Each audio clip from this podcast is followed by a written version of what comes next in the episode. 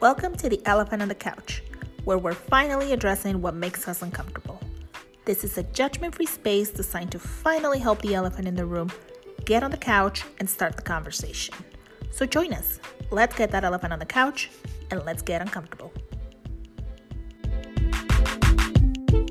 Hey everyone, welcome to the Elephant on the Couch. I am your host, Tanya. And I am your co host, Dulce.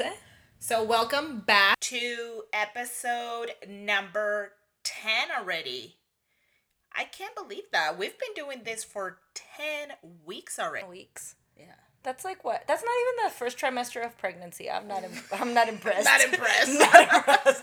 Tiffany's like, damn, 10 weeks already? Like, I've been committed to something this long.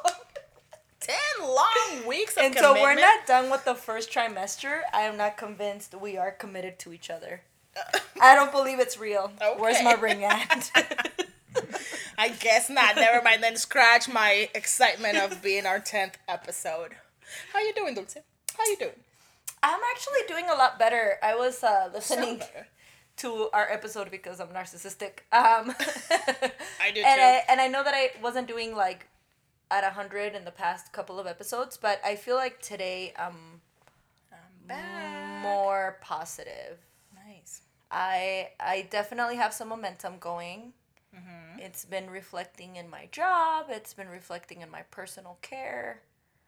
Um, so I think there's positivity going around. Okay. We're heading to the 100. I'm not there yet, but I'm definitely heading to the right direction. I'm not chugging along anymore. I'm actually enjoying The my movement forward. Yeah.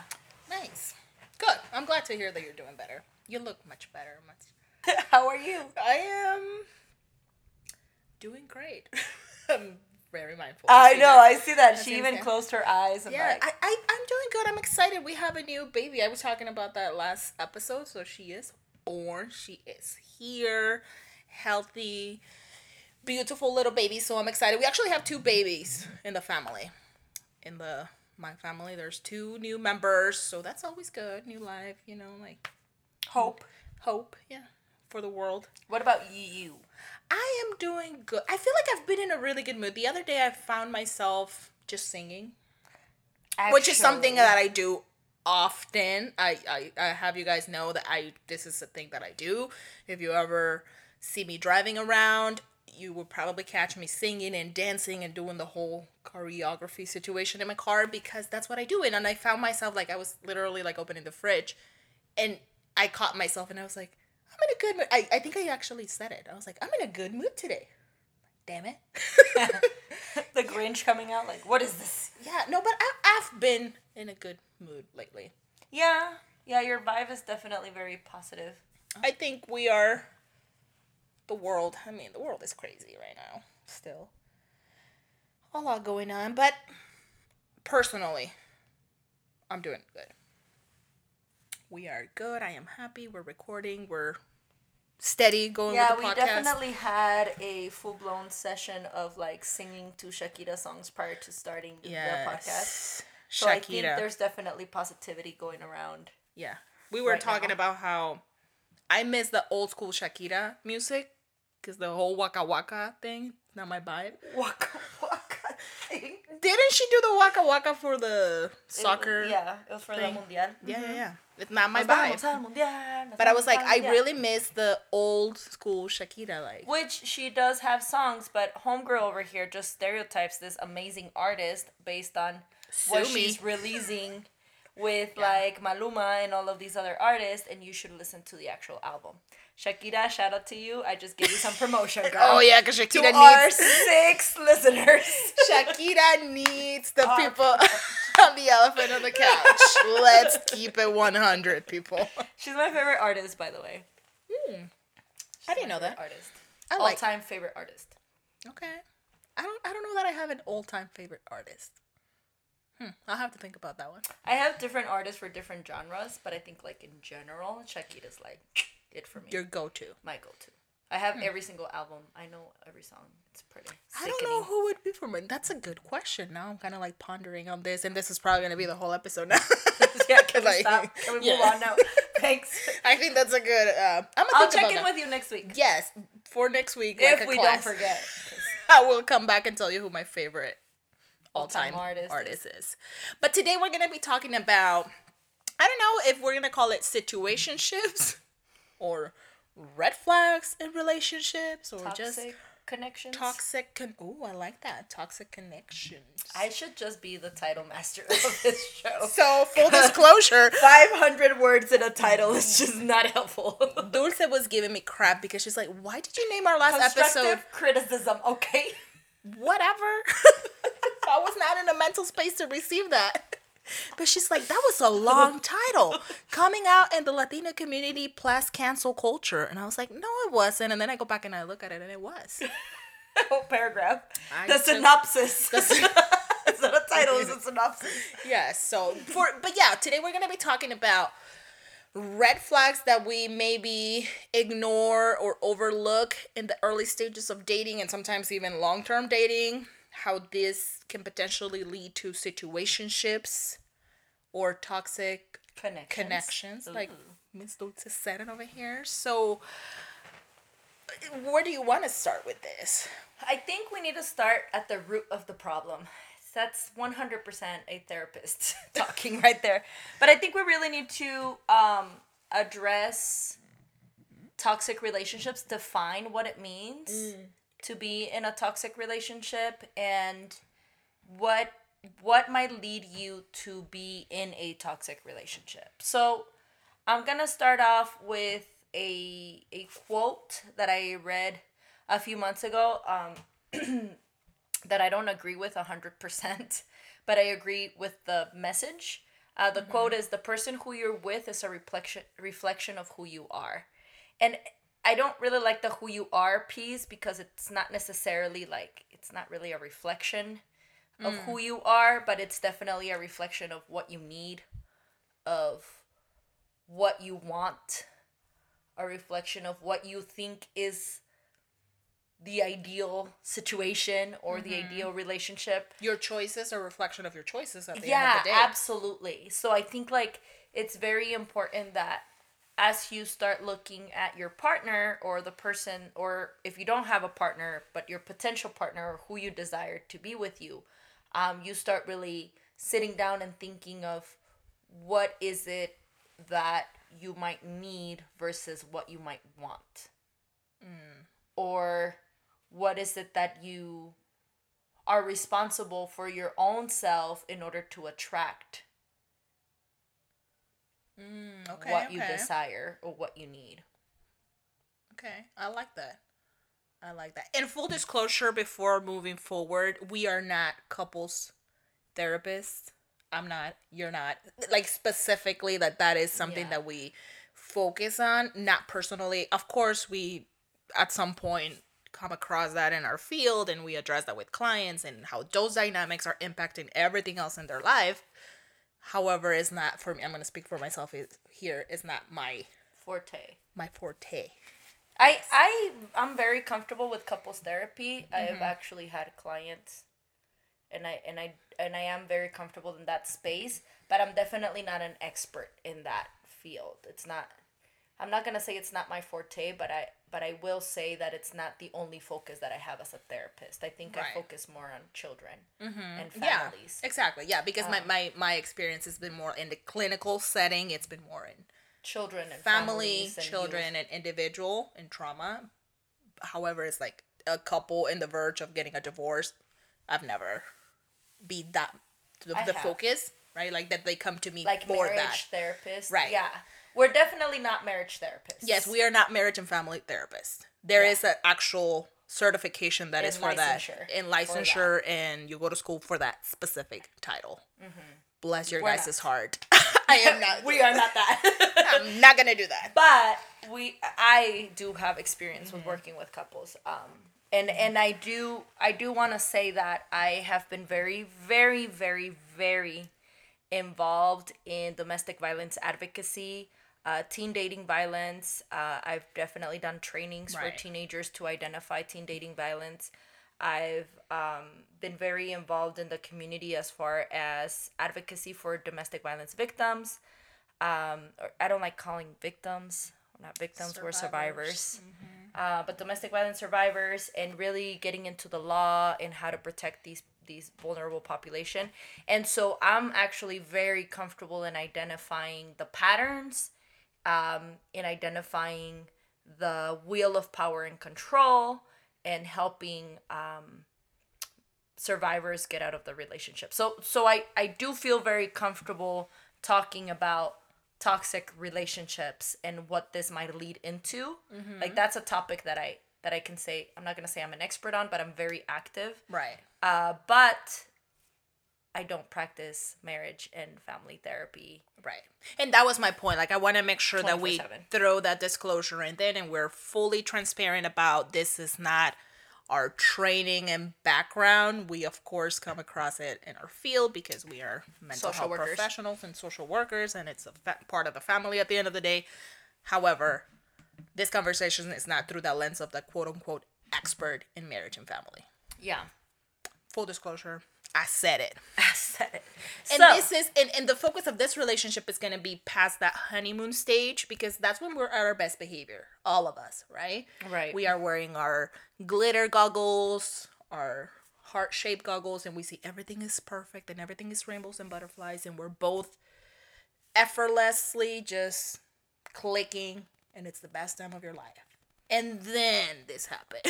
yeah, I think like the the um, honeymoon stage can be anywhere from two weeks to six months, sometimes even a year. I was gonna say a year, probably honestly, depending on the on the on the person and and, and and and their their dynamic and the pattern of like you break up and then you get back together again and then you have another little honeymoon and then shit hits the fan and then break up and then you get together again and you see another honeymoon. So that's a whole nother cycle of abuse and that power pattern. and control. Yeah. yeah. But that can be why you see a little glimpses of, oh, this is how it felt like in the beginning. So we're back to normal.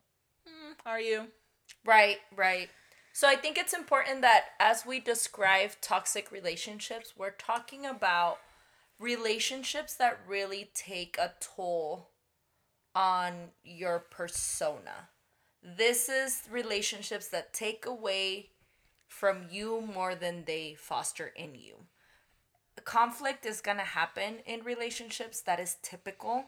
There's always going to be something that, because it would be amazing if two people met and they just clicked and then everything was butterflies and rainbows until they get married. Right. And then after they get married and happily ever after. Like, that's not the case. I think there's always like a tug war in a relationship there's always like a give and take that compromise has to continuously happen mm-hmm. um but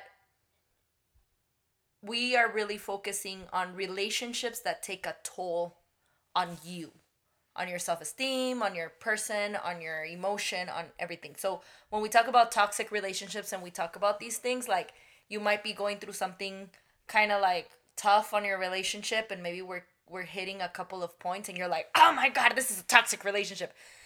It might not be the case. It might just be that you're going through, like, this man is great or this woman is great. Patch, You've been yeah. through there, like, you guys have been fine for a whole year and right now you're going through a tough patch like it's okay right but but it's more to shed light on the relationships that are really taking a toll on you right i was we were talking about that um about relationships and whatnot and the way in my head it makes sense is like you've picture this line, this spectrum.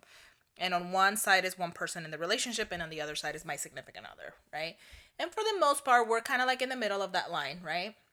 Back and forth. That's where we maneuver and where we live most of our lives. But then something might happen where my partner needs to step in and like you're saying right like we're going through something and he's there for me and he's supporting me and he's holding on to the relationship, right? And, and making it happen and making it continue. And then this isn't me just throwing my arms up in the air and giving up and not putting effort in the relationship and not compromising and doing all of that work that it takes in relationships. But sometimes it might be me on the other side of the spectrum, meeting his needs and being there for him. And that's what a healthy balance will be. Like sometimes one person is doing more, sometimes the other person is doing more. But if you think about your relationship and most of the time you're kind of like in the middle back and forth then i think that's a pretty healthy space to be at yeah i think um a big to me like when I hear people say when it's good is great, but when it's bad is hell. Like that's a huge red flag. Yeah. Uh, because it is. it shouldn't be so bad that it's hell.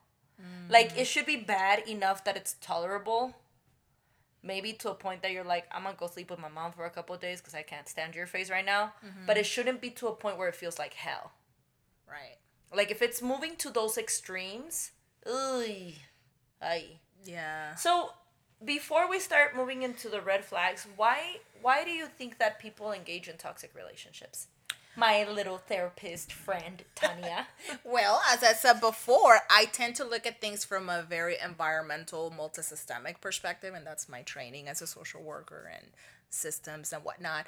But I tend to look at everything, like I was explaining the other day, whenever episode about up our upbringing, our values, environment, what we see, the examples that our parents show us growing up, the people that we're surrounded with, and whatnot, our culture, all of that plays a role, right? So to me, when I think of red flags and toxic connections, that's what my brain goes. Like something about your upbringing is making this dynamic feel normal or acceptable or that that's what you deserve. So it's it's it's pretty much that. It's growing up your environment. That's all you know. This Well, is as good as it gets, and that's what you. And the thing is, like as a child, your parents teach you how to love. Mm-hmm. So like whatever love was in your family, you're probably gonna seek a pattern that a partner that fulfills that pattern. Whoa, that was hard to say. it's a handful. I know, but it. To my point, putting aside my accent, um, I think it's very important that you keep in mind that whatever pattern you had within your family relationship, you there is a very high likelihood that you're gonna bring that pattern into the relationship, mm-hmm. or that you're gonna be expecting that pattern from your partner. Right. So if you had parents that are very dismissive or parents that maybe denied affection or something along the lines, it's very likely that as you keep getting into a relationship with someone, um, that someone maybe dismisses your emotions or that someone um, shames you or whatever your parent used to do when you were a child, your brain just kind of says like, "Oh, I know how this feels. This is typical. I felt it at home. Therefore, what he or she is doing is okay because that's their way of showing me their love." Yeah.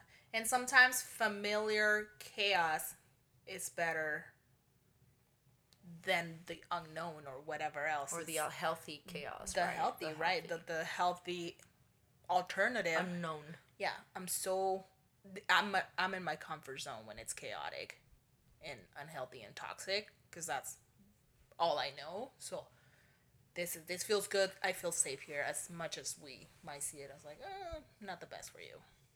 I think a, a big piece of that is also boundaries. Like mm-hmm. if you're if you grew up in a family where boundaries were not really set, like it and this is talking about emotions and space. Mm-hmm. If you had a parent or you have family traits in which boundaries are not really respected, mm-hmm. like if you're already at a point that you're mad and you've already verbalized, I'm mad, I need you to leave me alone because I'm mad, and your parent or your siblings are like, tell me, tell me, tell me what's wrong, tell me what's wrong, tell me what's wrong. Why are you mad? Why are you mad? You shouldn't be mad. You shouldn't be mad. And then you have like this explosion happen.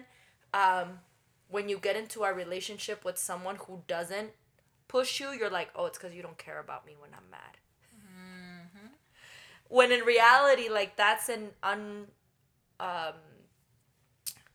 unconscious need that you want. Like, mm-hmm. I need you when I'm mad to be so concerned that you push me to the limit and I explode. Because that's what I got when I was younger, and that helps me release the anger that I have. Mm-hmm. But if you have a family where you say, I'm really mad and I need you to give me my space because I'm at a point where you're I'm gonna hurt your feelings and I'm gonna hurt myself. And when I say hurt myself, I mean like when you explode, you hurt Right. yourself. There's a lot of shame in With words, exploding. yeah. Yeah. So if you have a family that respects that space and it gives you the time to cool off, if you find a partner that is able to respect the boundaries, you're like, oh, okay, this is a healthy partner. But if you find a partner that is not really respecting those boundaries, it's very common that if you do come from a very safe or healthy relationship with your parents, that you're able to say, uh, this is not okay. You're not respecting my boundaries. Mm-hmm. There's some needy codependency going on, and I'm gonna step away from it. Right. Or even the fact when when as younger, I'm talking like little babies, like if I say no to something, right? And it can be pretty dismissive, like, what do you mean no? Like, do this, like, because I said so type of thing, like, right? At, it very early in age, you already start seeing how your word is not enough doesn't hold any value the moment I say no, I don't want to do that. And, and I mean, it's a very fine line between, of course, parenting. You're not gonna let your kids just they say no and they're entitled little shits and they don't do anything right. But it's that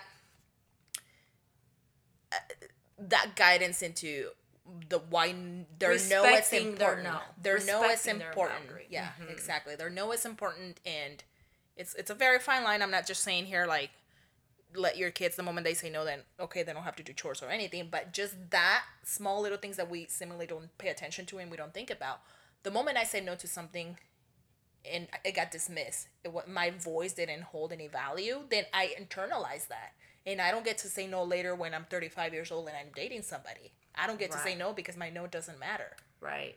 I think that was a really tough lesson for me to learn. The no. Like, um, for a very long time, saying no was very shameful in my family. Like, you don't look at people in the eye when they're talking to you. You say mm-hmm. yes, ma'am. You look down. You don't talk back. And and that really like put me in a space where I wasn't able to set my own boundaries. So mm-hmm. here you got here you have a 25 24 year old latina who's trying to be something in the world right and someone comes into this world to, to her life and says you got to do this this and that and i'm like well i don't i don't really want to like thank you but uh this doesn't feel right but if i say mm-hmm. no i'm gonna hurt my partner's ego right or you say no initially and then they know that if they push hard enough you're gonna say yes Right. Right. Because mm-hmm. it's a family culture. Right. Right. Where now, like, if you tell me, Lucia, do this, I'm like, no. Like, I'm mm. so comfortable just being like, nah thank you, but you can keep that to yourself. but no thank you But I think, like, even understanding what healthy is could be a mm-hmm. little tough when you come from a family that doesn't really even understand what healthy is, right? and that and that goes into that leaves space for that self blame and that's it's as good as it's get as it's gonna get. This is what i deserve in life. Because this is that my the ultimate figure in my life that's supposed to give me the unconditional love. This is what they did. So this is as good as it gets what Right. what can i expect anything different from my partner because the one the mother figure the, the father figure that is the ultimate oh, love Gave did that so okay that's my definition of love so that's what i'm going to accept Right. or And that that's the love they had Yeah. Mm-hmm. Like, uh, you as much as we want to say no, it doesn't really have an effect. Like, I think as grown adults, we really do look up to our parents and the relationship that they had Mm-hmm. as a way for us to measure our relationships. Mm-hmm. Right? Well, my mom and dad have been married for 50 years and he cheated on her, beat her ass, treated her like crap. And she's here and she's happy now, so I guess this is what I gotta deal with in order to be happy, yeah. right? um, or or the expectation that like you know being alone is like the worst thing that could ever happen to someone like how dare Mm-hmm. you be a 45 year old person without no kids and not being married you're gonna be be alone forever and rotten in hell like you know like there's Yeah. no independence and happiness and just being alone like it's such a radical idea right within the family that's why we started talking about Shakira. Shakira. Shakira. Shakira. Because the song says something along the lines But if by 30 you're not married then you're like vistiendo, Vistiendo santos. santos. like that's then you're alone for the rest of your life that's how we started yeah because we were really talking about the cultural beliefs right like Right. i think uh and i know we bring it back every time to culture but that's who we are right um and in border towns specifically where we're from like if you're not married by 25 honey But culture doesn't only mean Mexico, US, Guatemala, El Salvador, Canada, whatever country, ethnicity, but also the culture within the family system. The mm-hmm. culture that your parents and your extended family carry out when it comes to religion and values and the way they talk, the music they listen to, the food they eat. And I everything. think it's such a tough like space to be in in the United States. Mm-hmm. And the reason why I'm gonna say that, and I have the liberty to say that, is because because I'm in the U.S. because I'm here and I'm not going nowhere. Just kidding. But uh, it's because we have such diverse population. Yeah. That you know we have cultures where they believe you can only marry within your own race or your own culture and then like the love of your life is outside of that culture and you kind of have to push back in those cultural mm. beliefs within your own family. Right. Um there are times where people kind of have to get in the space where they have to question the beliefs that they have within their family to be like is that really what happiness means right. and they get into the space of a relationship with with a significant other and they start thinking like wow you can actually act like that you can think like that that's acceptable yeah.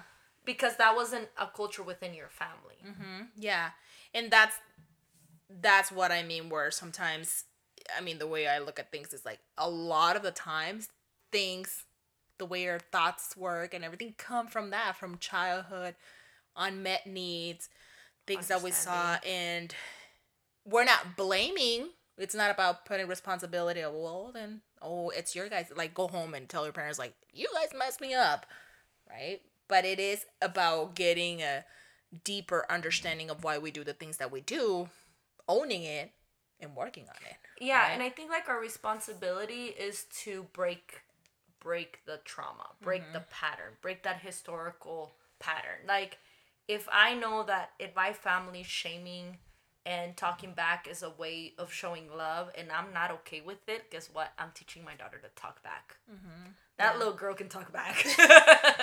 but it's it's part of like really changing the patterns. Mm-hmm. And I think one thing that I do want to like really touch base on as we talk about these familiar part familial patterns is the um family roles. I think that's a really big piece that is important to address because mm. people don't really understand how their family rules affect. Right. There is a theoretical framework that has to do with like the um, place in your family, the oldest child, the middle child, the younger child, and the little child. But in an abusive household or in a household where their addiction is happening or there's some sort of dysfunction happening, mm-hmm. there are roles. Um, there's the hero, the scapegoat, the clown, the mediator, and the martyr. And they and they change. You right. can actually withhold two of those spaces at the same time. Personally, I find myself a lot as the hero and the clown mediator. That's that's how I had. I know. when I was friends. In, yeah, when I was in grad school, hint, hint, did, toxic relationships. um, when I was in grad school, we actually did an exercise with the professor had us walk to a corner of the room. If you're a hero, go to this corner. If you're a clown, go to this corner. I'm a clown. Um, and I found myself torn between like, do I stand with the heroes or do I stand with the clowns? Because I can be a little bit of both. So I got, and I literally told him I was like, can I stand in the middle? Because I'm I have a little bit of both. And he's like, yeah, go ahead, stand in the middle. But going back to how those roles play a role into us engaging in toxic relationships or toxic connections or dismissing red flags, that plays a role in the way we love. On the way we love and the way we see the world, right? Yeah. If I was the hero role, the hero it's typically the problem solver, the saver of the family, the one in control, the one that's like saves the day literally in the name, right? The hero so I can find myself in relationships where I'm saving my significant other. Right? Like I am I, stay in relationships where I play that role of I got you.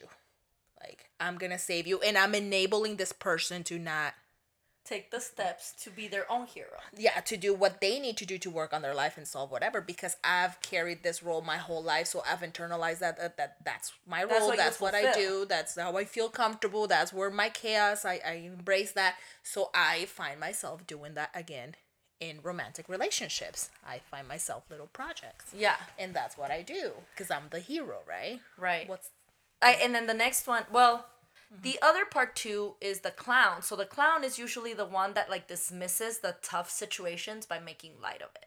uses humor to cope? Humor to cope. Right. And and really when when shit is really crappy, the clown has an awesome way of bringing everyone together through through through funny shit. Let me tell you a joke, right? Like in the middle of like A funeral. a funeral, yeah. right? Because they're so uncomfortable with the seriousness of talking about uh, emotions and whatnot that they like. It makes them uncomfortable, so they just have to break that silence with jokes and humor. And it's usually the entertainer in the family. Right. The clown is definitely the one that comes in and gets everybody laughing Yeah. and can get everyone together. Like that's the person that can make everyone forget their issues at the moment. Right. But in in the family system, it can be taken not seriously. If I'm the clown in my family, they're ay la Tania, like she never takes anything seriously. And then in my relationship, I find myself doing the same. My partner doesn't take my boundaries seriously, doesn't take what my expectations, what I need, my needs, anything serious It because could be dismissed. it, it, I'm dismissed because I'm a clown and I keep making light of things and I use humor and I'm like, hey, I don't like that. But in in this dynamic, if I set a boundary with my partner and he's like, "Mhm, you're right, and I'm like, yeah, I was just kidding. You you thought I was just like, you know what I mean? Like because I'm a clown. In the family system, I've been a clown. I, I embrace my clowniness, and that's I carry it onto my relationship, New word, clowniness. clowniness. And then there is the scapegoat.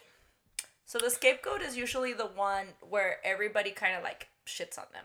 Like you've seen the the the show Everybody Hates Chris Nope. or Malcolm in the Middle. Nope. It's usually the kiddo in the middle. It's mm-hmm. usually the middle child that like has their own little backstory going on, and then they open their mouth and everybody shits on them. They're the victim. They're the victim. Everybody relies to take out all their nasty shit on this person. Right. Or they they and they internalize that I'm like I'm like oveja negra. Soy la oveja negra de la familia. Um, the todo black me- sheep. todo me Nobody pasa loves me. yeah. Everything that has to do with bad luck happens to me. I'm never gonna be as good enough as the rest of my siblings. Oh yeah, there's that comparison right there. Right, like oh, everybody else did this and that, and I'm over here like just breaking shit rather than doing things right. Mm-hmm. Everything bad happens to me. I just have like a bad juju. Yeah, there- and and again in relationships that shows up as that. The the gaslighting that we were talking in toxicity, that's exactly the scapegoat, right? Like I internalize that because my partner does that because he knows he, he can get away with it.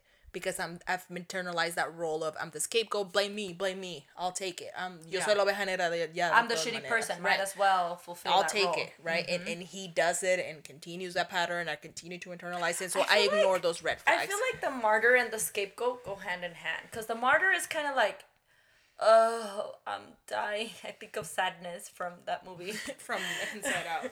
ah, the world is falling above me. There is nothing I can do. But the difference in between the scapegoat and the martyr is that the martyr actually ends up repeating a lot of the patterns from past uh, generational trauma. What I mean generational, I'm talking about familial trauma that's been passed down from generation to generation. So the martyr usually gets stuck in, well, my dad was an alcoholic, so I'm an alcoholic too because my life ain't shit and I'm just stuck in this hole and uh. um I think like uh the martyr gets a little bit more of the um brunt in the sense of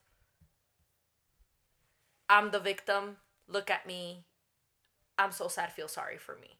And so you start seeing those patterns too in relationships where you probably might get stuck with the person who's very successful or who's moving forward and you just kind of like hold on to their leg like to joy Drag along. and just let me drag along with you. And they usually get very shamed for it. Like, look, here you are again crying. You don't know how to do shit. Oh, you're right. I don't know how to do nothing. Where the scapegoat is more of a, yeah, I fucked up. I take the blame. Let me make up for it. Let me mm-hmm. overcompensate. Let me mm-hmm. get a lot of this stuff done so to prove you that maybe I'm worthy of your love. Mm-hmm. But that's how we carry that on and- that's the reason why we wanted to go into those roles of the family systems because they show up later in relationships Yeah. right the, those red flags that i keep ignoring I that's the reason why I ignore them because I don't see them because my eyes are used to them. Right. That's been the normal. This is the norm. Yeah. Right. Th- there's also the mediator. The mediator is the one that kind of Oh, yeah. like makes sure that everybody's safe and it's okay. And usually see them m- managing conflict. Mediator and caregiver are pretty much like the same thing. And these are Mm-hmm. the people that take care of the abusive or the dysfunction, and makes it work for everybody. Mm. Makes everybody feel good. But what happens when you make everybody feel good? You put yourself last. Right. And that happens a lot in relationships as well, where you're like, oh, I have to mediate this thing, so I'm just gonna shut up about my needs and make sure that my partner is taken care of. and that The leaves kids are taken care of. Everybody gets taken care of Yeah. except me. and that leaves room for enabling the person the other person right because you're not allowing them to learn and grow and own their shit because you're the problem solver like you're doing it for them so that can play a role in, in relationships like that that you are enabling your partner to continue these patterns because you're not holding them accountable And I think the the really interesting part about that, and I'm gonna say interesting for lack of a better word, is that you're probably gonna be compatible with the person that fulfills that need for you. Mm-hmm. And and this is something that I used to have long discussions with peers, especially when it came to family therapy. It's really interesting to see how a person who is a hero will probably date a person who's a martyr. yeah that makes sense because i am the savior and you're the victim and i'm gonna save you. Right. i'm your hero. And it's in an unconscious so this is the tricky part about chemistry guys. Like this is right now you're like giving me my favorite candy. I freaking love talking about theory and the brain hence why i'm a therapist. But you have this connection right? Like you mm-hmm. meet a person and there's just like this zing this like mm-hmm. woo i like you. There's attraction. Your body makes my body have reactions right? Right. Your brain automatically picks up on the neural neural pathways that the only person have. So it's very likely that as you start getting to know each other during that honeymoon stage, the martyr puts a really good front about being a hero. And the hero tries to really humble themselves to kind of be a little bit more of a martyr. And they're like, "Oh man, this person understands me." Yeah, they do because you're literally complementing each yeah. other. And so unconsciously you make a you make a connection. Mm-hmm. And and next thing you know, you're like, how the fuck did I get myself into this part pattern? Well, because your brain told you it was safe. Mm-hmm. Your your brain learned that this pattern is safe. So Mm-hmm. it's very also it's very likely that a clown might get very uh, attached to a mediator or a caregiver. Mm-hmm. Right, because the clown avoids things, and the mediator is the one up front. Let's talk about it. Let's let me solve the conflict for you. So the clown, it's gonna hold on to that. Right, and you can have a person that's a hero and a mediator all in the same person, and then have another person who's a clown and a martyr at the same person, and they just And make it's like magic work. Magic, like fireworks coming out of their Yes. privates. Like I am so. I am so attracted to you. Well, no shit. It's your dysfunctional trauma talking. yes Yikes. yes and so that's mm-hmm. very important that like as you're going through the stages of partnership of relationship that you're able to stay very open open eyes open minded about the fact that this person is probably triggering things in you that you're unconsciously not Acknowledge. acknowledging right. Another reason too we stay in relationships I feel sometimes is because it's like an anchor to reality because everything else in my life is so shitty. chaotic, shitty, maybe physically literally like my life is in crumbles and this one person no matter how toxic they are, it's my anchor to reality and they're keeping me sane and uh, to what or the or it's that one connection that I have to like family and anything that resembles my culture and my upbringing and this is what I've been told I need. So you keep going back to that and use that. just disclosure statement to what you've said. If you're if you don't have a big support system and your significant other is your only support system, mm-hmm. red flag. Right. Or if it's the one thing that matters the most to you, you can dismiss 90% of the shitty behavior, but it's the one thing that matters the most to you and what brings a lot of value to what you're seeking and needing in your life or you think you want or need. then you're willing to overlook the other crap because you're looking for that 1%. It's like politics, right? If one person has one policy, abortion, that they don't like, or immigration, I'm going to build a wall. And that's the one thing that matters the most to me. I'm gonna dismiss the the other crappy thing that they're yeah. doing because they're they're the ones saving the one thing that I care about, right? right? So same with relationships. Like this person brings to the table that one thing that matters the most to me, so I'm willing to overlook. Yeah, it could definitely just be good sex. Yeah, like some people say like, oh, it's such good sex, and that's the one thing that you're holding on to. Red flag. Mm-hmm. I think um a really big part of it too, like that we have to be very conscious about is our unmet needs as children. Mm-hmm. So kind of going back to the role that you fill in your right. family, there's also like needs that as children were not met. So there could be abandonment. Mm-hmm. Um, and it doesn't have to be like a blunt there was divorce and my parents left. It could be parents going on deployment. Mm-hmm. You know, mm-hmm. it could be like it could be an unconscious abandonment. It can it, be absent parents because they have to work right mm-hmm. there is dismissive dismissive like so dismissive behavior from the parent like they're throwing a tantrum they're very angry or they're very sad and the parents kind of like eh, you'll get over it mm-hmm. i'll just mm-hmm. ignore you and, and, and that's again, a cultural piece. Yeah. That they you're literally told like no no agarres tanto al niño porque se va a hacer bracero. Like if you hold the baby enough, like they're gonna become too used to it and it's not a healthy thing. Yeah. And now we know or the opposite about trauma. let them build their lungs so they yeah. can yell louder. Like no no no no no. You when a child is just so you guys know for the listeners out there that might not know this information. If a child is crying is because they have an unmet need. And Please. if you don't attend to that need, their little brain is gonna get wired, and no, there's no point to crying and expressing what I need because nobody's gonna come to my attention anyways. And that area of their brain is not gonna get developed. The empathy piece, the connection, the attachment, it's gonna be really hard. Not re- impossible, but rewire. Hard to yep. rewire. Like the whole, I'm not gonna tell you, mom, because I'm gonna piss you off mm-hmm. rather than telling you because you're my comfort. Yeah, comes from you letting them cry. Mm-hmm. But that's their little babies. yeah, yeah. Um, shaming, abuse, or not, like, or the sense of not being enough. Like the parent mm-hmm. that you always mm. come in and say, "Mom, I got straight A's," and a B. Yeah, a B. Like not an A plus. Not an A plus. I was expecting you to have a 4.0 um, or or having narcissistic parents, or we talked about this in the toxic, toxic uh, episode. Mm-hmm um, that narcissist narcissistic people get uh, a lot of attention in what they do, but not so much the emotional component. Mm-hmm. So as a as a parent, oh my God, you got straight A's. You're such a good student, and you're like, yay, my mom loves me. You're like, mom, I hurt my finger. Yeah, you're gonna get over it.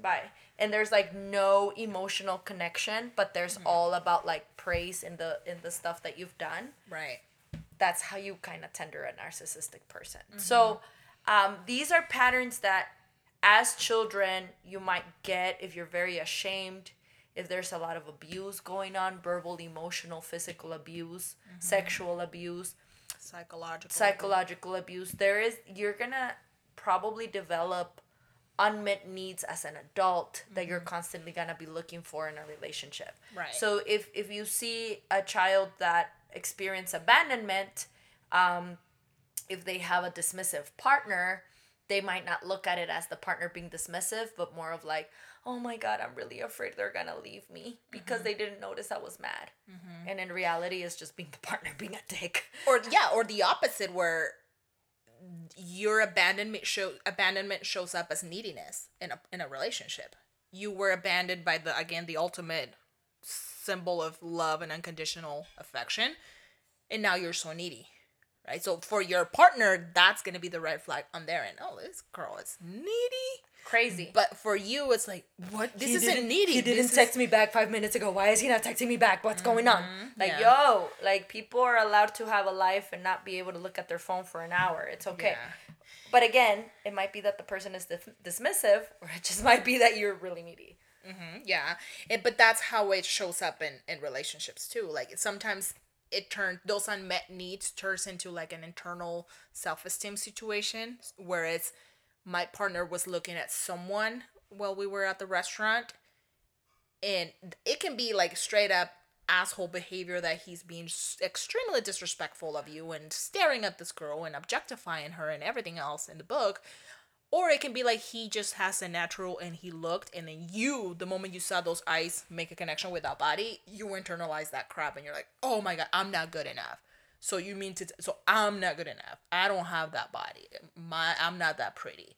And so it's like now it's like your own issues, your own self esteem, your unmet needs from earlier in life versus red flags of your parent truly being a genuine asshole, Right. right? So it, it really has to take a lot of insight from your part to really understand whether it's your partner just being a dick or you You said dick. oh, I'm sorry. or you not really sorry. Or you just having your own internalized um, trauma. Right. So So that's where you fall into what you confuse. Oh, we're so compatible. No, you both are toxic and you're like shared trauma. Yeah. Not compatibility. You confuse trauma with compatibility because it's toxic pattern and it's those roles that we're talking about. That's how going back to what we started this conversation, this is why sometimes we overlook or whether it's willingly or not or subconsciously we ignore these red flags. So, what are some red flags that we can? And we're gonna breeze through these Yeah. because we get stuck Because we're- on. We get stuck on like explaining every single one of them, and sometimes we can make the episodes like Yeah. two hours long. Yeah. legit. So which I mean, I think for the most part they're pretty self-explanatory too. yeah, so we're just gonna go through them. You do one, I do one, and then, ta-da! Ta-da. So one of the first early red flags that we have communication issues. They don't know how to have conversations. They get really ugly when they argue with you. They have no sense of humor. They like that wasn't funny right away. Right. The next one would be like inflexibility or unwillingness to compromise. So you kind of con- constantly feel like you're the one compromising, but the other person is not. Or there's like this feeling of unappreciation. Like you continue to give and give and give and give and give, and the other person's just taking, taking, taking, taking. And they're not really like, wow, thank you so much for doing that. It's just kind of like expected for you to continue to give and compromise on your own. Right. Controlling is another red flag. They want to tell you what to post and what not to post on social media.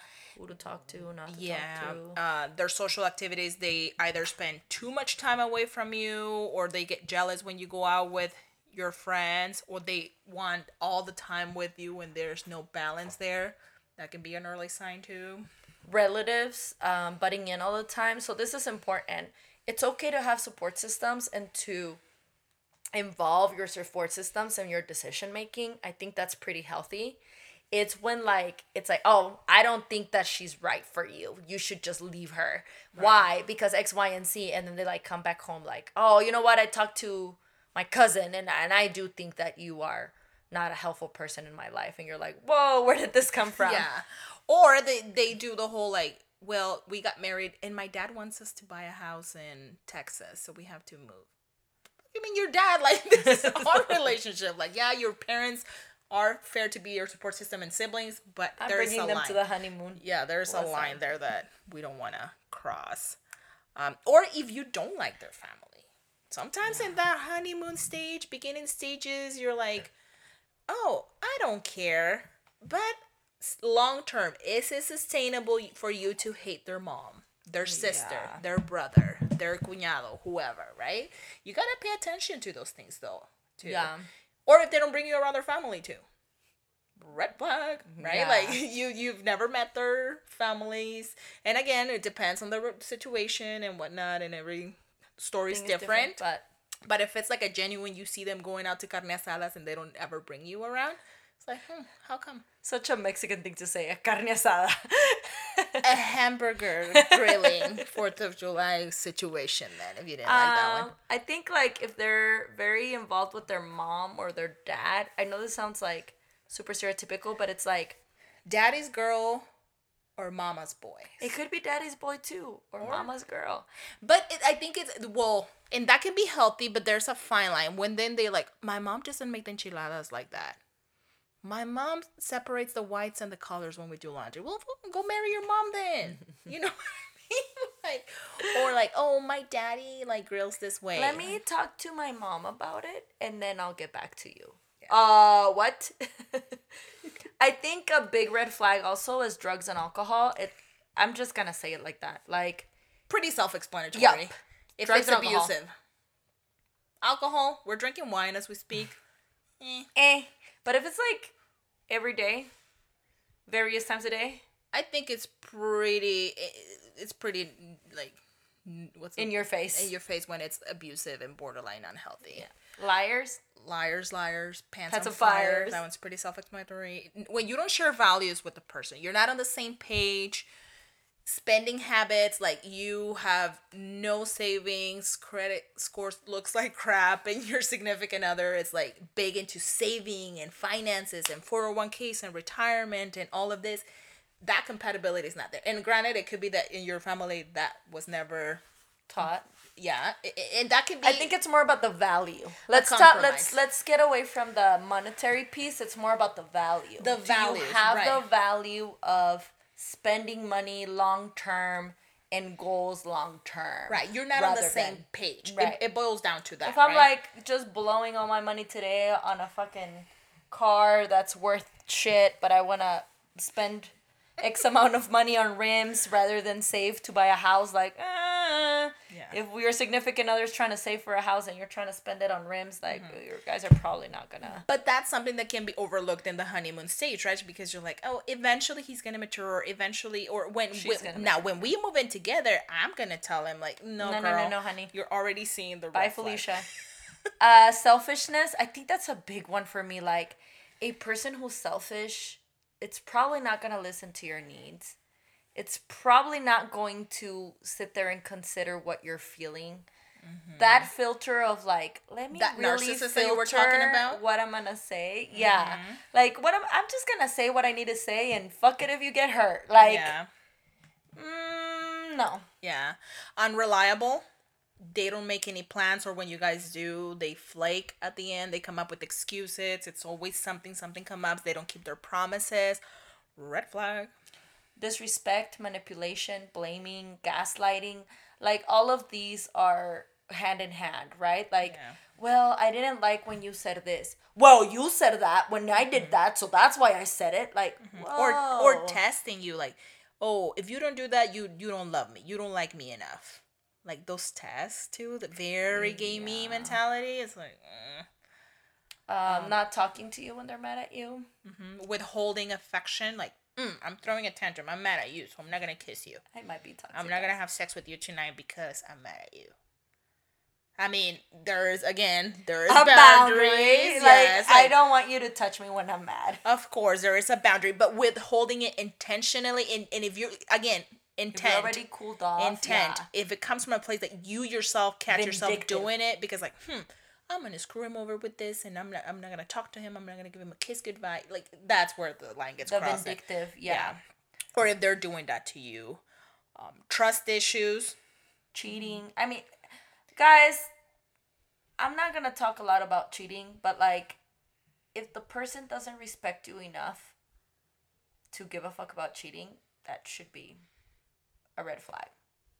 Like, dude, like if I don't know, for me, cheating is a big no. Like, But- first time cheating, bye Felicia. But there are other relationships that have been Yeah. working on it, so I'm not gonna Yeah. judge. But And it comes again cultural thing.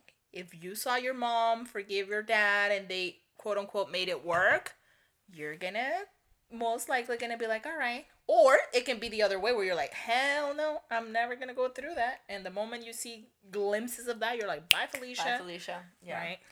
Holding grudges, being very judgmental, that judgy piece, or the mm. passive aggressive. The passive aggressiveness. I fucking can't.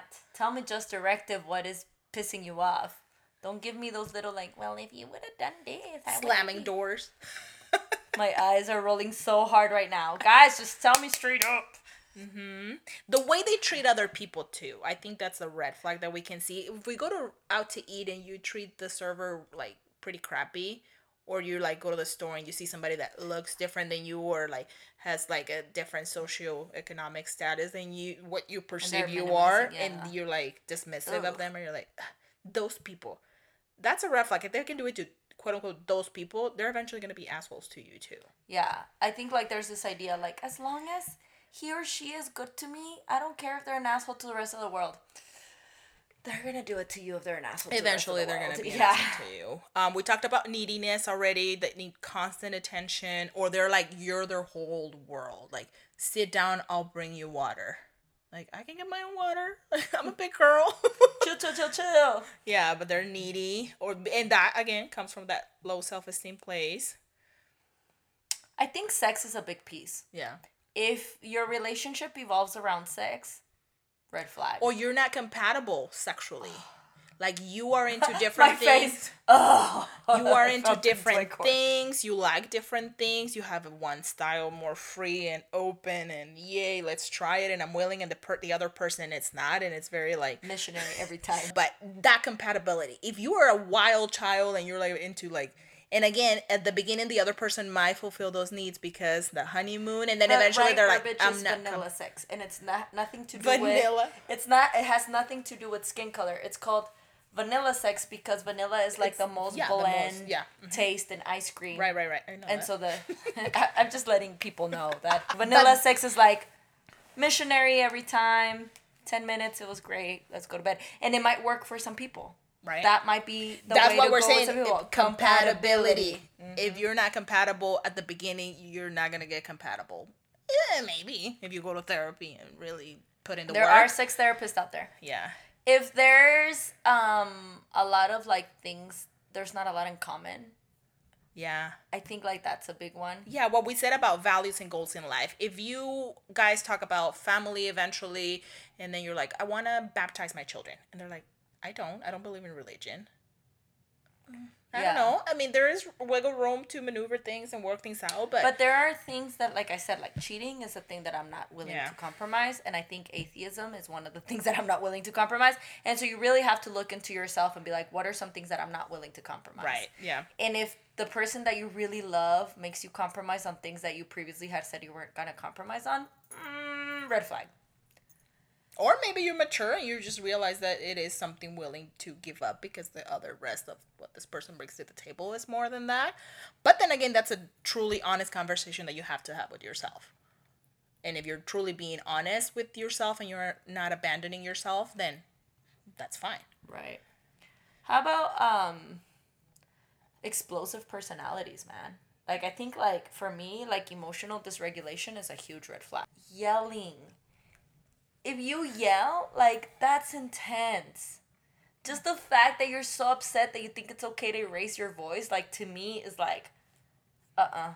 I, I mm-hmm. just can't. Or manic. So ma- mania in our field means like being overly excited to a point where you're annoying people. Mm-hmm. Like that says something about your lack of dysregulation. Right. Yeah. You guys should be able to stay in a field where you're like sort of settled in emotional regulation. like there are some times that you're gonna be very excited. Right. Some times that you're gonna be very angry and passionate. But it shouldn't be an everyday thing. Right. If their go to every time the pattern is every time there is disagreement, they turn to mm. yelling or that like in your face personality, that manic situation that it's too much 24 7. I don't know. Again, comes down to like, do Red you want to compromise or is this something worth compromising? Um, still talking to your exes. I think was- I think that Du- Dulce and I were like, I don't know one, about that one, but I think, I mean, full disclosure again, damn it, I I don't, I'm not a petty person. I don't hold grudges. If somebody from my past life, my ex, like hits me up, like. I'm not gonna be like, oh, I hate you. I'm never gonna talk to you. I am cordial. I reply, whatever. Now, for my partner, that might come across as disrespectful, right? It- Where for me, I'm like, no, no, honey, you don't even reply. Mm-hmm. exactly. They lost you. Bye, Felicia. Exactly. Which again, my in my core, genuinely, I'm not doing it to cheat. I'm not doing it to any malicious thing. Like I'm just literally genuinely replying to someone like as if it was a friend. Now, for my significant other, that's a red flag on their end, and they're like, no, now you're disrespecting me. It comes from their own crap. And maybe if we sit down and have this adult Conversation conversation, then it. maybe he can understand where I'm coming from and the same thing compromise, right? so yeah. on that one, there could be some wiggle room.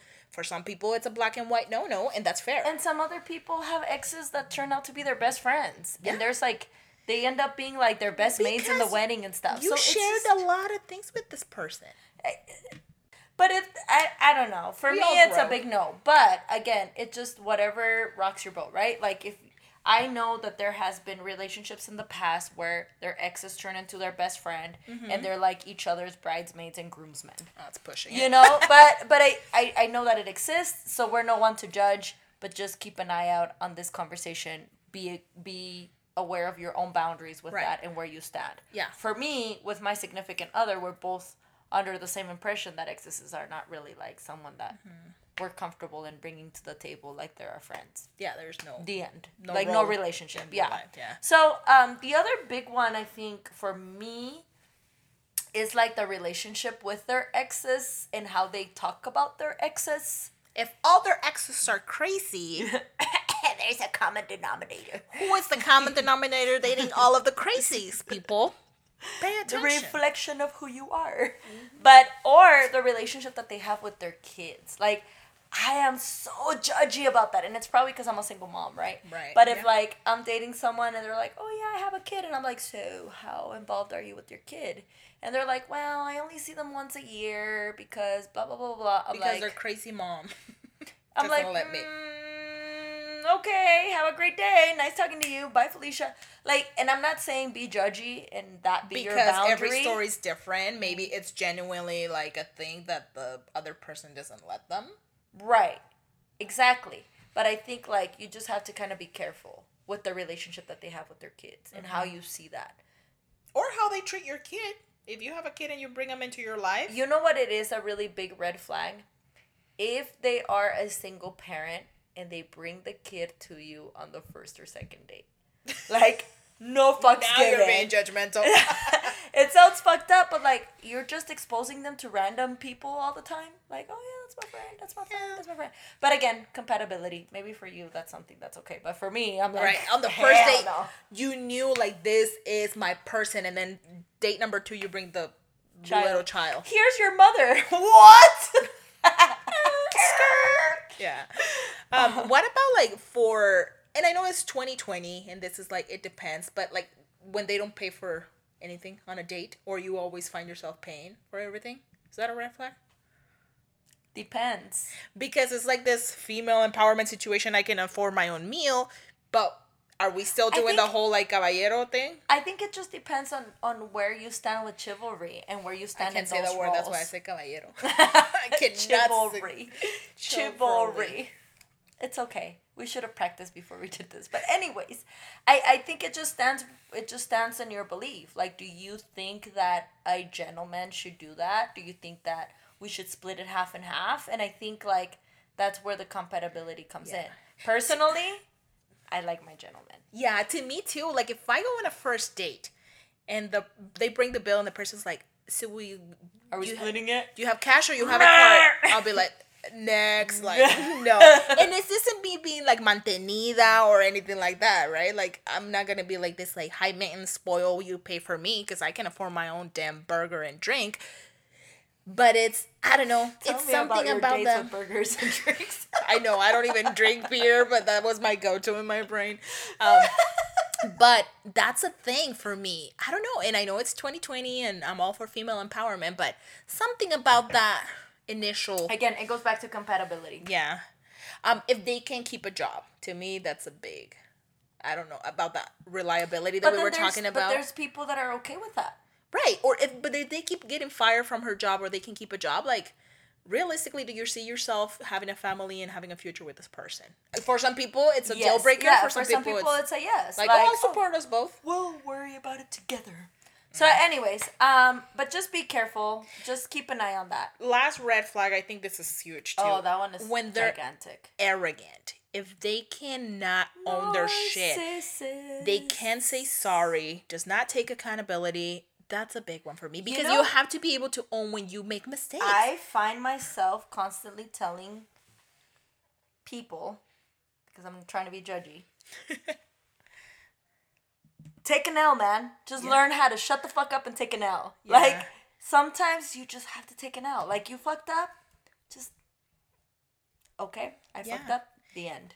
But if their pride is more important than your relationship or your feelings, huge red flag for Yeah, me. and you start seeing that gaslighting of like, well, you did this. And Mm-hmm. Yeah. How come I can't get someone, to do that? whether it's romantic or not, if it's a work or whatever, if someone can't say sorry, that or rubs me take the wrong L. way. Yeah, for sure, for sure. for sure. Um, but that's just our own. Maybe for other people, then Yeah. maybe two arrogant people might find each other and they Like work I don't see a problem. I don't like saying sorry either. I hate it. I know. Go- go- there you go. guys. Compatibility. There you go. Go be toxic together, honey. Share trauma. Don't have kids, please. Um, so I one thing that I want to touch base before we wrap up, uh, because we're already close to time. What you talked to me last time, I told you guys I was kind of like not feeling so well in the past episodes. So um, I had a lot of conversations with Tanya about relationships. Right. So one of the things that you had mentioned was the 80-20 rule. Yeah. Explain that to us, little people that don't understand what that means. little little ones. little ones. So I heard about the 20 80 20 rule a long time ago and I was like very interested about this concept because it was explained along the lines of 80 20 means the person that you're dating in with at any given point on, in your life, your significant other, it's going to meet 80% of your needs, your wants, your desires, your wishes, anything that you were looking for in a relationship, this person brings 80% to the table. The other 20% they're lacking and the 20% can be physically because realistically speaking there's always going to be someone better looking than your partner right? I'm not dating ryan reynolds right? They can be someone with more successful with more money someone funnier someone with a six pack someone with more family values more aligned to what you were looking for in life someone with i don't know better sense of humor better cook nicer body whatever right? So 80% that person is not going to have. However they have 80% so it Twenty bo- percent they're not going to have. 20% they're not going to have 80 they do right? In, in a in a healthy relationship dynamic where that um, spectrum that i was talking about at the beginning where you someone sometimes go to their side they come to your side and but for the You're most like, part flowing. yeah you're in Yeah. the middle. So it boils down to that. Are you happy with the 80% That this person brings to the table. Right. Do you feel fulfilled? Does it make you happy? Are you content in your life with this 80%? Or are you willing to risk the 80% chasing the 20%? Are you going to cheat on your partner? Or are you going to be like, nah, this isn't going to work for me because I'm looking for someone better looking? And risk losing 80% because you're constantly chasing the 20% Right. right? I think for me, it boils down to that. 80% your needs, it's healthy, it's what you want. Is it worth it to give up the 80, the 20%? Right. And that's that compromise and flexibility that we were talking about at the beginning because we're not saying relationships that are easy. They take work and commitment and flexibility and compromise. And. However, if it's a very one sided thing where it's one person doing the compromise, one person doing the communication, one person being the flexible one, then that person is not bringing 80%. I think, I think the 80 20% ideology or rule that you were talking about, for me specifically, well, I always say for me specifically. I realize that. I'm trying to stay away from saying it. Um, but I also think about the amount of happiness and fulfillment that the relationship brings. right. If yeah. the relationship brings 80% of fulfillment and happiness and there's 20% of struggle, dude, that's a B. You got it, honey. Like, go baby. But if I Mm-hmm. Find myself 50% of the time managing conflict and the Mm-hmm. other 50% of the time semi happy or happy, like, Putting out fires versus like, yeah, like a front. 50 50 is not somewhere where I want to be. yeah. Yeah. Which, I mean, be- and for some people, it might be like, no, I'm not going to settle for a B. I want an A. And chase your A, baby girl, ahead, baby boy. you know what I'm saying? Like, Chase your A. Yeah, but if it's and I think also it can be it can be applied to this person is going to bring 80% to this dynamic and happiness that you were talking about, yet you're still responsible for that 20. And that balance of going out with your girls, doing your self-care, doing your own growth as an individual and that your happiness does not depend on this individual. Right. 20% of this is on you You own that and you do what you need to do to be happy even if you were single. Right? So that I think that's the used... big piece. Mm-hmm. So for me to be in a relationship, you have to make me happier than I make myself. Mm. And that's hard. That's a really hard like that's a really hard space to fill because it's I'm, a high standard for that is a very high standard. Yeah, and I think that's important as you bring these things to the table and that's toxicity and understanding your patterns and stuff. I think it's very important to understand what standards is the other person fulfilling. So my 80% for a person who's codependent is very good is gonna be very different than than my 80%.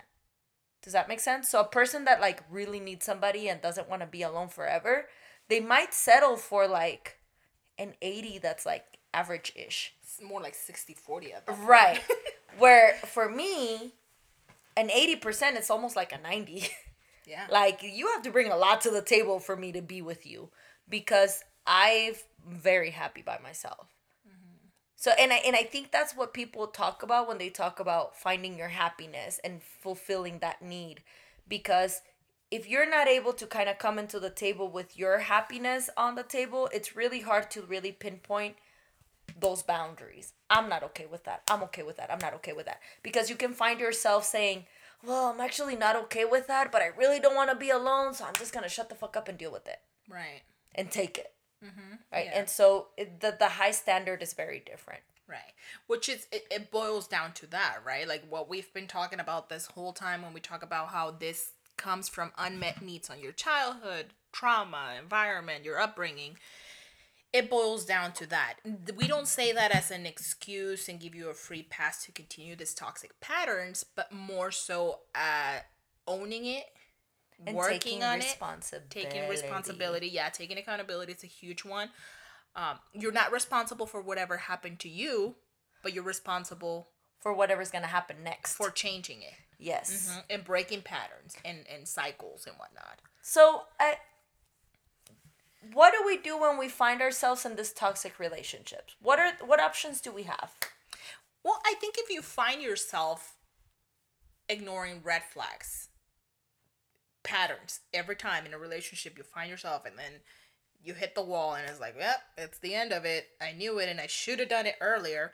Then it's probably a good idea to take time out. How are you contributing to reinforcing those patterns over and over and over again right? And, and that's speaking for myself too. Like why do i keep doing this? And, and working on your own happiness like you were saying.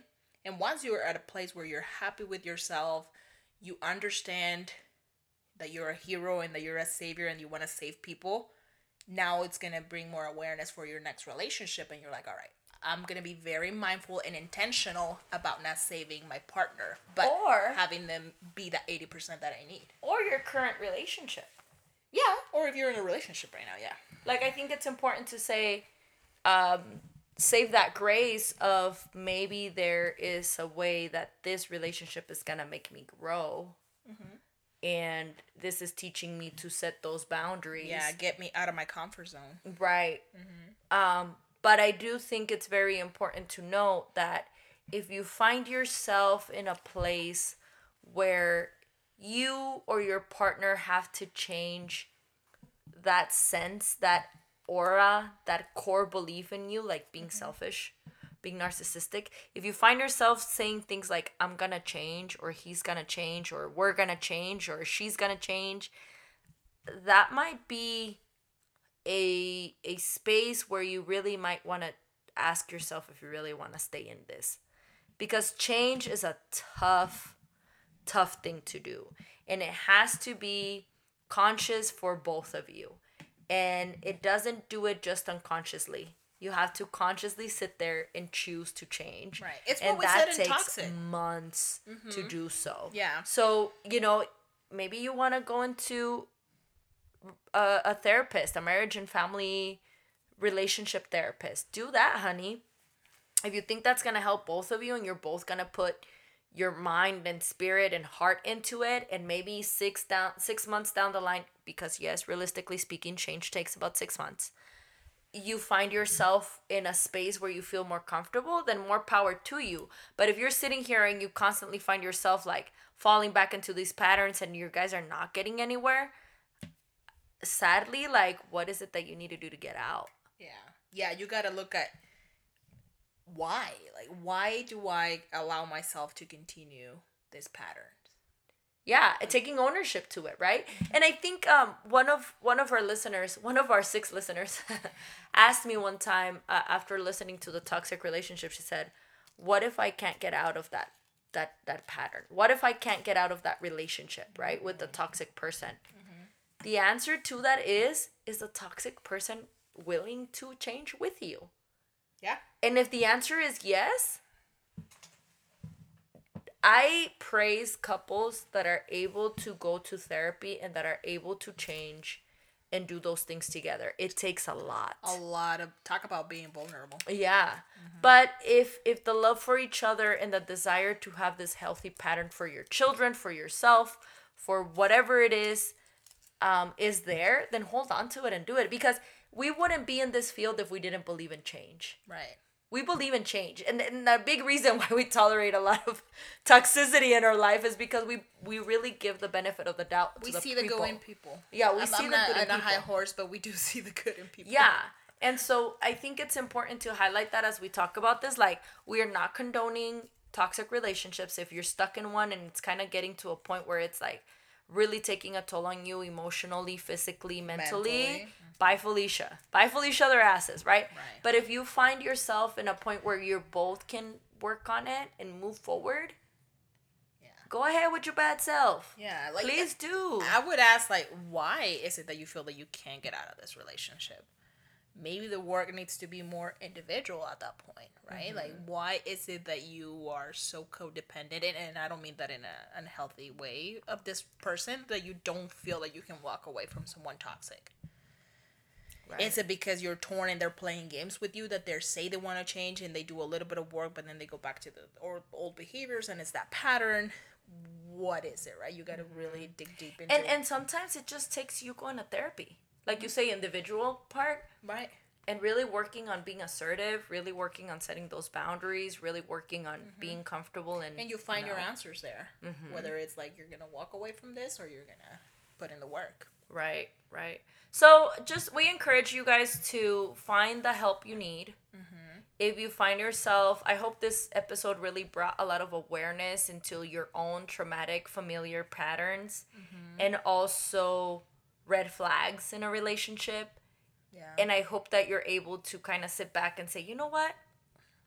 I think I bring a lot of toxicity into the relationship, mm-hmm. or my pattern, my partner is actually very toxic, and that you're able to ask for help if you need it, whether it's individual therapy, couples therapy, family therapy, support system, anything. Best friend Religion. drinking wine and singing Shakira from the top of your lungs. Just kidding. Whatever that might look like, please, you're not alone. Um, like we say in, in every episode, look for help. You're not alone. There is a light at the end of the tunnel. Mm-hmm. Hold on to your support systems as hard as you can, and then and put yourself first. I mean, that's something, right? But sometimes we gotta be a little selfish and, and, little and, very. and sometimes we got to be very selfish and put your own needs especially if you come from this like distorted mentality and patterns of it's my responsibility. No it's not. You deserve to be happy. You deserve to be in healthy relationships. You deserve you deserve it. Like you deserve you, to be in a healthy to be in a healthy relationship everybody deserves to be in a healthy yeah. relationship. Everybody. Yeah. So i think that's gonna wrap it up on that note, thank you guys for listening today. I appreciate you. and send us your feedback. Send us ideas for topics if you have something or if you want us to go deeper on whatever we talk about in one of these episodes. Feedback is welcome. Absolutely. Feedback is definitely very helpful. Yes. So, we'll talk to you guys later. Have Thanks, a great everyone. day. Bye. Bye. Thank you for listening. We hope this was the start of the conversation for you and know that you're not alone in whatever journey you're walking. We know these discussions might bring up some challenging emotions or thoughts. So please remember that although this is a safe space to start your healing process, it is not meant as a replacement for therapy. So please reach out and seek professional help. You're not alone. Don't be scared to sit with your elephant on the couch. Until next time.